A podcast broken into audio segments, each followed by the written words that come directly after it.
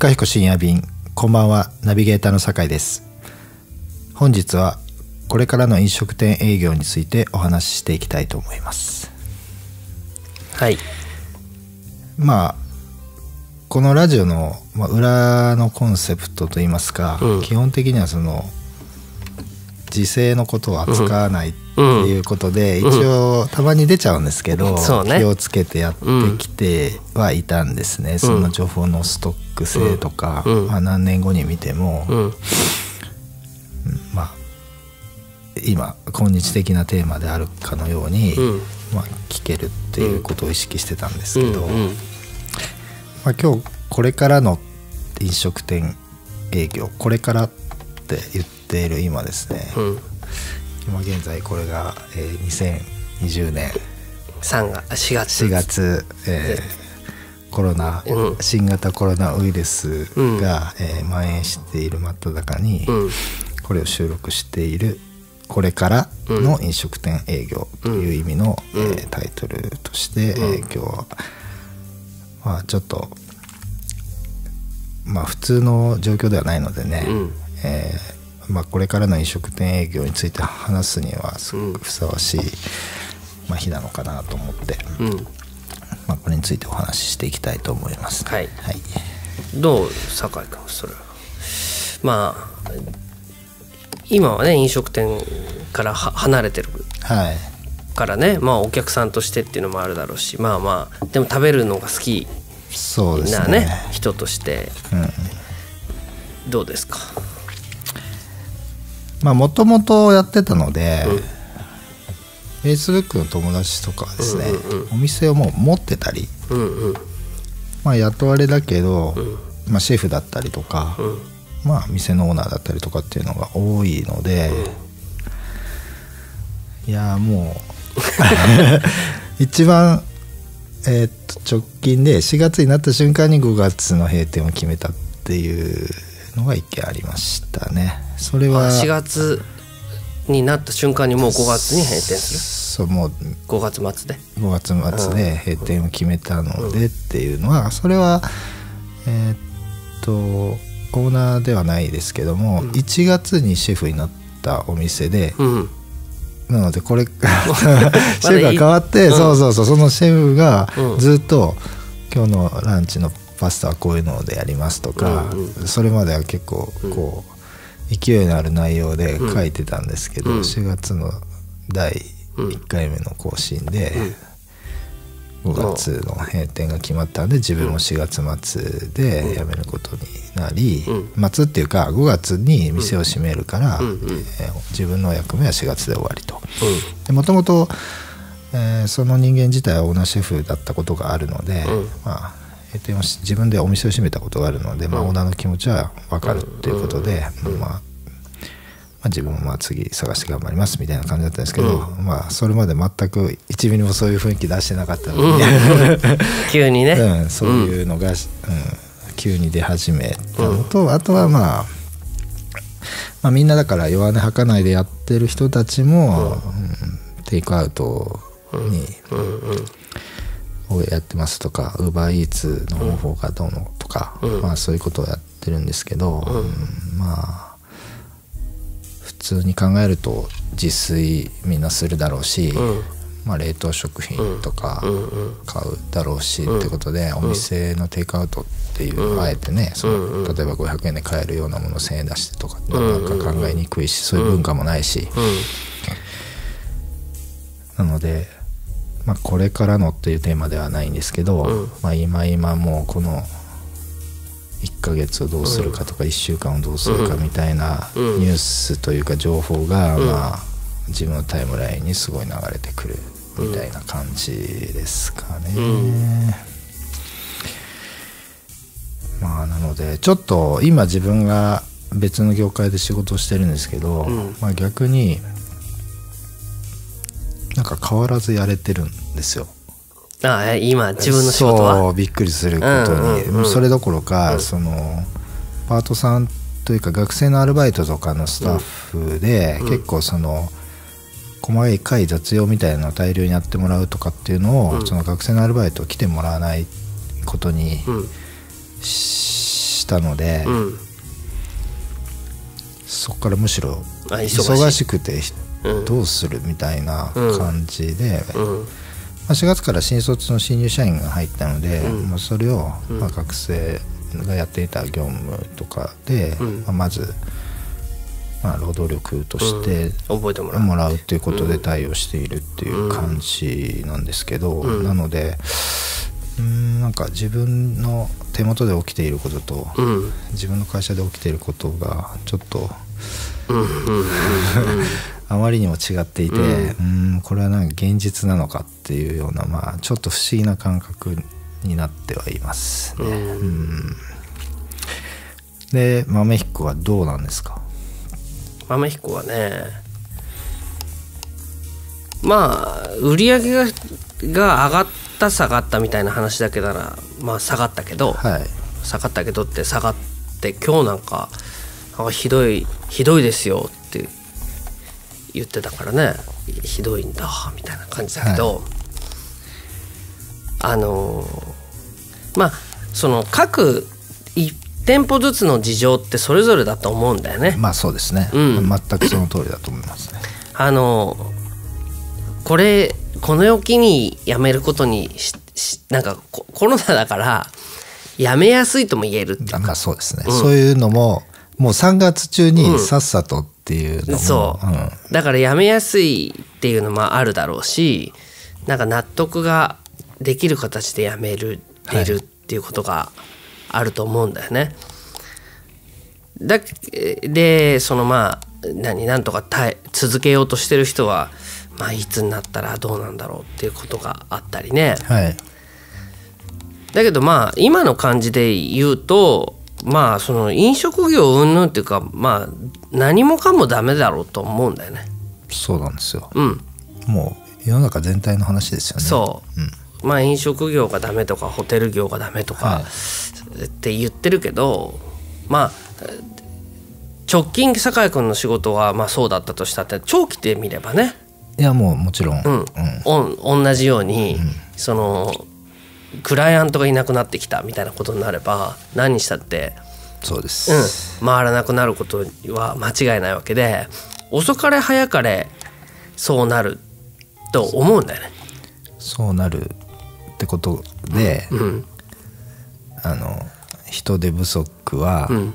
今だけの話なので、うん。増やすこととかうん。はせずやってるんですけど、うんそれがよく分からってない現場のスタッフが、うん。出ていていやいや、もう3ヶ月後のこと考えようよとかっていうことが、まあちょっと会社の中でもうまく、うんそうだよね。共有されてない、うん。忙しいのにこういう学生を、うん。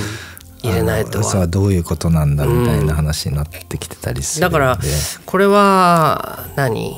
今暖かくなれば収束するとかあの根拠ないですけどね。そういうことではないと思うんだよね。うんこれはやっぱり僕が思うにはまああの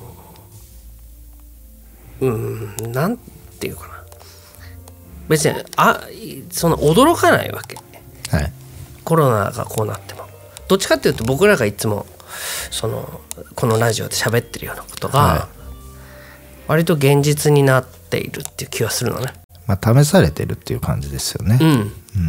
そのつまりこのままでいいわけないだろうっていうことが、まあ僕らの中にもあるでしょ？はい。まあどんどんどんどんとにかくグローバル化して、はい。えーどんどんどんどん垣根をなくして、はい。あのまあこれからは人工知能の時代でね、はい。ペッパーくんがウェイトレスをやる時代で とかね、はい。そういうことを言っている一方でそのなんて言うんだろう。まあそののれんの下に営業中って書かないと営業中してるかどうかが分かんない人たちとかね、はい。なんかそういうことに対していつもその歯ぎしりしてるっていうかなんかそういうことだっけみたいなことがはい。一掃すると僕は思うわけよ。そうですね。でそれはそのなんていうの一掃するっていうことを僕らはなんかそのまあ今回のコロナみたいなこととは言ってなかったけど、うん。このままこれは続かないっていうのはずっと思ってるわけじゃない。はい。でそれがまああれ思いがけず早くこのまま続かないっていう形になっちゃったなって思うだけで、あのーそんなにまあ別にっていう感じだね僕からすると。やっぱりなんていうのかなその僕が一つ思ってるのは僕こあのコロナのことについてはあの まあ言うとさはい。いやそれはウイルスを軽視してるとかさはい。ごちゃごちゃあるしこの僕は時事的なは話を別にしたいわけじゃないからね、はい今の時点では分からないことは分からないわけだから。そうなんですよね。うん。だけど僕が今まなんとなく感覚的に思ってるのは、まあ、これコロナのことは別にそのあのウイルスがどうであれこんだけ騒いでるっていうことがはい。に意味があると思うわけよ。はいはい。そのアメリカも騒いで中国も騒いでヨーロッパも騒いで。でそれはまあ例えばトランプだとか、はいまあ、イギリスが EU を離脱するとかっていうはい。流れがずっとあって、まあ、一つの資本主義の終焉みたいなもののあのことがこのコロナっていうことに象徴されてると思うわけ。うん。ね？それはうん。あのやっぱりもうみんな自分の国のことだけ考えるみたいなことにまあなってるでしょ？ここのとこ。もうならならざるを得ない。ならざるを得ないというかそうしたいなって思ってたうん。勢力が、うん。そうそう。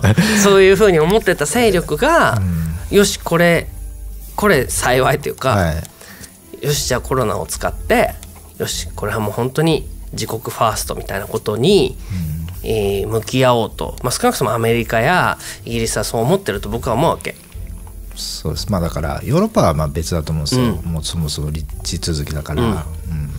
まあねそうそう。だヨーロッパの大陸の中の国はあれだけど、まあまあ日本とかね、うん。だからそういうふうになってると思うわけよ。はい。でだからこれからのことを考えた方がいいと思うわけ。はい。それつまりこれからの国に飲食店ってどうなのかっていうことだと思うね。飲食店のこれからっていうよりこれからの日本の飲食店。ってことから考えるとさまず今までの飲食店って多すぎるよね。多すぎる。日本は特に日本は。多いですね、うん。まあ僕もその中の一つだからお前が退場しろって言われればそれまでだけど、やっぱりもう世界中の食べ物をとにかく模倣ししたり真似たり、えークオリティですとかって言いながらそれも低価格で提供するっていうことをまあしのぎを削ってきたわけだけどはいそれはまあもう無理だよねってことに、まあ今回のことでなるでしょうと。でだけどあのその飲食店そのものはなくならないと思うんだよね。はいだからその時にそのまあ安い安いからまあコンビニエンスだから行くかっていうことはまあ減ると思うんだよね。だから僕からすると すごく単純なことで言えばはい。昔に戻ると。まあそうですよね、うん。まあそんな難しいことじゃなくて昔に戻る、まあもしかしたら僕らよりのちっちゃい頃よりもさらに昔なのかもわからないけどとにかく昔に戻るっていう形に、あのふその行き過ぎた資本主義と行き過ぎたグローバル主義が、まあこういうことをきっかけに、な確かにこんなの行き過ぎてるよなって僕らのような声がつまり蔓延していて、僕らはなんとなく孤立してたような気がししてるけどやっぱりどっかに蔓延していて、こんな行き過ぎた資本主義と行き過ぎたグローバル化は行き過ぎているっていうことに対する揺り戻しがこのきっかけで起きて、もちろんいやいやこれからもっとグローバル化した方がいいっていう人たちもがいいたりもっと言えばそのそういうことによる既得権益がいるからその圧力はこれから何年かかけてあるから、ギスギスするとは思うよ。まあそうですね、うん、いやそんなのはもっと安くこういう時からだからこそもっと安く提供すべきだとかいろんなこと言ってる人はいっぱい出てくるとは思うけど基本的には僕はやっぱりその振り子が戻ってると思ってるから、おはい。戻るんだと思ってるのでそういう意味では、まあ、昔ながらの喫茶店みたいな形のやり方をする。まあ具体的に言えば家族経営みたいな形のところは、あのそのなんとかなるよね。なんとかするっていう形で。うん。まあ今現在も、うんその地元で、うん。地元のお客さんを相手にしてる、うん。まあその家族経営に近いようなうん。経営って、まあ、個人経営の店とかは、それはまあ大儲けしてなかったから打撃も少ないし近くの人はまあ来るとは思うんですよ。うん。だからそういうものは残る。本来その飲食店がなくならないっていう意味で言うと、まあそれをなりわいとしてこの職業でやっていこうっていう決めた人たちうんが、まあい以前はいたっていうのが、うんうんまあ、それだけになるっていうことで、そうだね。まあ、飲食業界の、まあじゃあこれそれイノベーションっていう話でいくと、まあ、完全にその1回だけうん。あるって言われてて、うん。それはイコールもうチェーンうん。でフランチャイズで。レストランチェーンのその仕組みが、うん。それ以外の大きいそのことってほとんど起きてないっていうか、うん。大げさそこまでのことは起きてなくて、うん。あれが一番大きい、まあ、業界のイノベーションで、うん。うん。まあ、それが今のね。そうだね。世の中を作ってるから、うん。まあ、そういうものが、まあ、なかった場合、ん。結局個人店がたくさんありましたっていう話になるだけなので、うん。まあだからでもメヒコはまあ渋谷とうん三軒茶屋にうん。店舗ずつありますけど、まあ、チェーンでも何でもないし、個人店だ個から。人店が渋谷に1個うんと三軒茶屋に1個あるっていうだけなので、なので、うちなんかだったらじゃあスタッフがじゃあ私たち出稼ぎに出るから、お父ちゃんうちの店は潰さないで、私たちちょっと暇な時間帯あったら出稼ぎに出てくるからそれでもここ残そうよ。私たちここないと退屈だしっていうことがあれば残っちゃうっていうことはあると思うのね。はい、でもまあグローバル化してまあとにかくしゅまあ何？その大きいところになぞらってるようなところは、まあ、今回のようなことになればもちろん大きいところだから体力がでもあるとはゆえゆえど、出てくものもでかいから固定費がでかいのではい。大きいところこそ立ち行かなくなってくるとは思うよ。うんでお客さんはもちろんそういうところの低価格なものを求めていくとは言ってもやっぱり僕がおかしいとずっと言ってるのは例えば日本人が食べるための焼き鳥のを全然知らない国の人が串に肉を刺している。うん。それでそこで冷凍したものを輸入した方が、日本人が焼き鳥の肉にあの串を刺すよりもずっと安くできるから、っていうようなことってやってるわけでしょ？はい。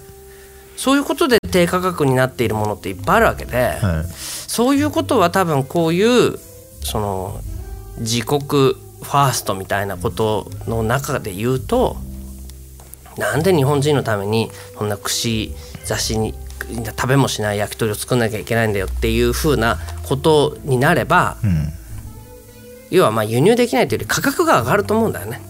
そうですね。いろんなことが。うん。でまあ実際問題今回のことにしたってこれしばらくは輸入もできませんとか、でまあとにかくそういう行き来するのやめましょうってことになるわけだから。そうですね。うん。まあだから旬のものとかっていう概念も、うん。まあ当然復活するでしょうしそうそうそうそう。の時節柄取れるものを、うん。取れる取れたものの料理でうん。食べていくとか、うん。まあその、まあ近くのものを食べるとそうですね。ことだよね。まあだから、まあ、無理やり結びつけてるわけじゃないですけど、うん。まあこの何回かやってきたラジオの中で言ってきたいろんなものが、まあ例えばその、ね自分の出してるものがわからないとかっていう話とか、うんうん。まあそれは当然ねその飲食店に勤めている会社員だというふうに、うんな人間だったっていうことから、うん。まあその本来ね、個人店のなりわいの、うんっていうことであれば、うん。それは出してるものがわからないっていうこともなくなるっていくだろうし、うん。まあなんだったらねそそのの畠豆彦だって、そのもう自分たちで作ったものをうん。自分たちが出せる場でうん。やっていくのが一番いいっていう話方がやっぱり正しかったっていううん。そうだよね。なるだろうし、だから俺はシェフだからケーキのことは分かんないとかさ。はい。コーヒーは知らないとかそんなことは言う言ってらんないっていうかね。そうなんですよ、うん。なんか自分の店で起きているなんか自分の店なのに勤めているみたいなね、うん。あの分業というかパーツに関わってるというか、うん。全体が見えてないとか、うん。ブラックボックスとか、うん。まあ、いろんな話が、うん。まあそうね。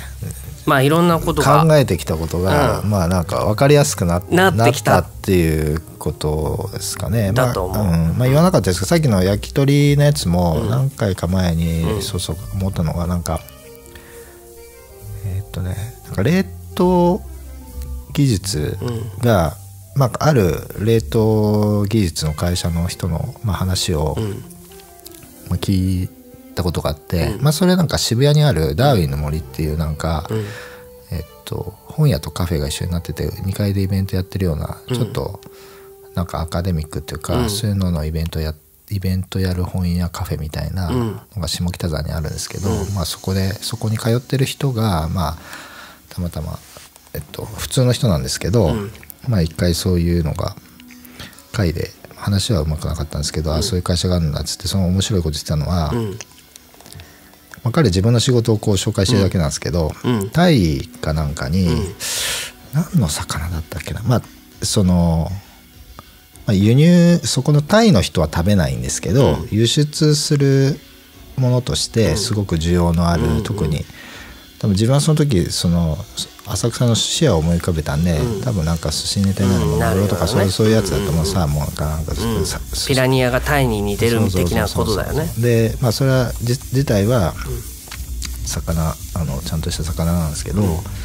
そこのタイの人はそこに勤めなくて、うん。タイに出稼ぎに来てるその周辺の国の若者が、うん。そのそこで稼ぐ工場で一生懸命それを、うんそうそう取ったやつを切ってうんやってると。うん。でそこは、えっと、その他の国のうん。若い男女やっぱり若い労働力をで稼ぎに来てるからそこでうん。結局くっついてうん。子供を産んでとかうんも文化ができてもタイのに別の国うんのうん文化がそこに生まれていてうん。でそれをひ国の別の国の人たちがタイでタイの魚を加工してそれを日本にうん。輸入してで日本のじゃあ例えば浅草の寿司屋だったらうん。日本の寿司として日本人じゃない外国人が食べるわけじゃないですか、うんうん俺もうその話聞いてる、うん。その寿司屋の想像したのは僕の、うん。話を聞いて僕は想像しただけですけど、うん、と思って、うん。これはなんか日本の寿司っていうのの中に、日本にある店だっていう以外、ん。で下手したらその従業員、あの寿司屋じゃなかったか、想像したのは寿司屋じゃなかったかもしれないですけど、その浅草だとの従業員も、あの日本人じゃない可能性が普通にあるっていうか、その英語喋れるとか中国語喋れる店員の方が重宝されたりするんで、つまりタイでうん。タイ人じゃない人がうん。加工したものを日本でうん日本人じゃない人がうん。外国人に行って、あれって思って、うん。これ日本の場所うん。場所の提供みたいな、ううん。そういうことがその、まあ冷凍技術の発達によって、だからそういうことはいっぱいあるよ。だって俺この前小田原行って、はい。小田原のなんか老舗の干物屋はい。に行ったら冷凍の アジとか、はい。まあ、冷凍の金目鯛とかが、はい。まあ、安く積んであってね、はい。ブリっていうまあサバかな。はい。でもそれ全部アルゼンチン産って書いてあるんだよね。あだけどだから小田原近海で取れたアジを使うよりは、はい。アルゼンチンから安いまあ安いなのかくいやいやはい。アルゼンチンの方がクオリティがこの時期は高い、一瞬のいいものを安く冷凍でってまあまあ理屈はなんであれ、小田原風の袋に入ってて、小田原といえば干物って言ってるけど売ってるものは全部アルゼンチン産みたいなことは日本中どこの土産屋にもあるわけじゃない。まあそうですね。うん、でいやだからグローバル化ってそういうことだと思うわけよ。はいだから逆に言うとどそうなればどこに行ったって同じってことになるから、うん。あえてそこに旅行することもなくていいっていう。そうなんですよ、うん、うん。っていうことになるとその地方活性とかその地方のここだけの何かみたいなことからグローバル化は外れちゃうわけで、うんまあ、ももしもうほとんど食材とかには意味なくて、うん。そのやってる人とか店っていうだけですよね。いやそうそうそう、うん。となるとその一点まあ何？じゃあ小田原にすごい美味しいフレンチがあるから、うん。じゃあそこにめがけて食べログでもなんか 4. 点いくつだから、はい。小田原に行くんじゃなくてその人がやってる店に行くってことになるから小田原に行ってんじゃないんだよね。そうなんですよ。その人のとこに行くってなってる。うん。でも基本的に地方はやっぱりその来たら町にお金を落としてほしいとか、まあ町にを楽しんでほしいっていうふうになるとしたら、はい。い、やいやそのい美味しいからっていうクオリティみたいなことでアルゼンチン産のどうちゃらこうちゃらっていうことがいいとか悪いとかっていうんじゃなくて、行った人はそれだったらがっかりだろうって思うようなこととかが、なんとなくその分からない。分からない人がいる、っていうことだよね。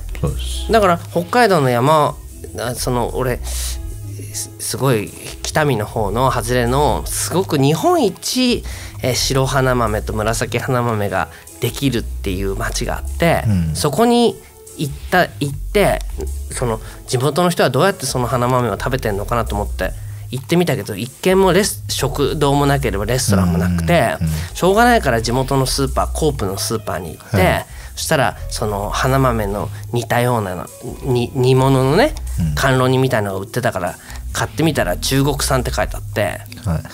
それもうそうか。つまり地元に来たら地元のものはかなんていうの楽しめないんだっていうことになるじゃない。はい、だかまあ。らフランスワインは輸入用と、輸入用で地元の人よん飲んでないとかね。そうそうそうそう。だからやっぱり行き過ぎたグローバル化とし資本主義みたいなことは僕らは、えーそれってさって思ってることが今回のことでうん。あのなんていうんだろう。まあある種のショックで整うと僕は思うよ。うん